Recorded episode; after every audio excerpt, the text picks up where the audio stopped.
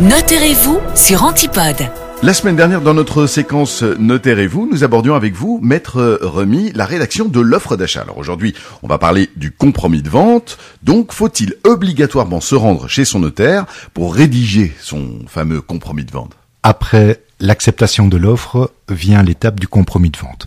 Le compromis de vente est un document au terme duquel le vendeur et l'acheteur se mettent d'accord sur l'ensemble des conditions de la vente. Il doit donc être Il y a des compromis de vente type qui circulent, les parties peuvent l'utiliser, les agents immobiliers peuvent le préparer, les notaires également. Je conseille toutefois toujours à ce qu'un expert comme le notaire puisse valider avant de le signer le compromis de vente afin de voir de 1 s'il est bien complet, de 2 si il n'y a pas des conditions particulières ou l'autre qu'il faudrait communiquer auprès des parties et enfin afin d'avoir un rôle de conseil. Pourquoi? Parce que dans le cadre d'un achat, il peut y avoir des conséquences juridiques, civiles, fiscales, et c'est au moment du compromis de vente que tout doit se mettre au point.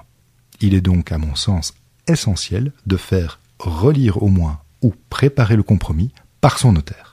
Donc ça, c'est une des raisons, c'est donc d'avoir un document en béton. Est-ce qu'il y a d'autres raisons? J'en vois deux. La première raison serait effectivement de pouvoir bénéficier d'une assurance gratuite en cas de décès accidentel. Sachez effectivement que si un compromis est signé chez un notaire, vous pouvez bénéficier d'une assurance gratuite en cas de décès accidentel entre le compromis de vente et l'acte de vente. Si vous décédez de manière soudaine durant cette période, vos héritiers n'auront donc pas à payer le prix, en tout cas jusque 250 000 euros. Une condition toutefois, c'est de verser un acompte en l'étude. La seconde raison, c'est pour effectivement bénéficier d'une garantie par rapport à l'acompte versé.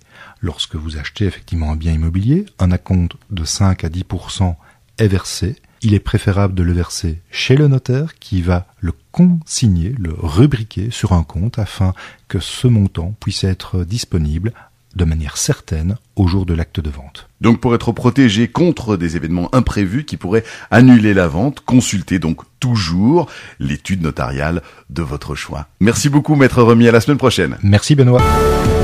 Dans tout ce que je fais, ce que j'entreprends, je n'aime pas m'en remettre au hasard. Mon notaire, pour tout ce qui compte vraiment. Antipode, la radio du Brabant Wallon.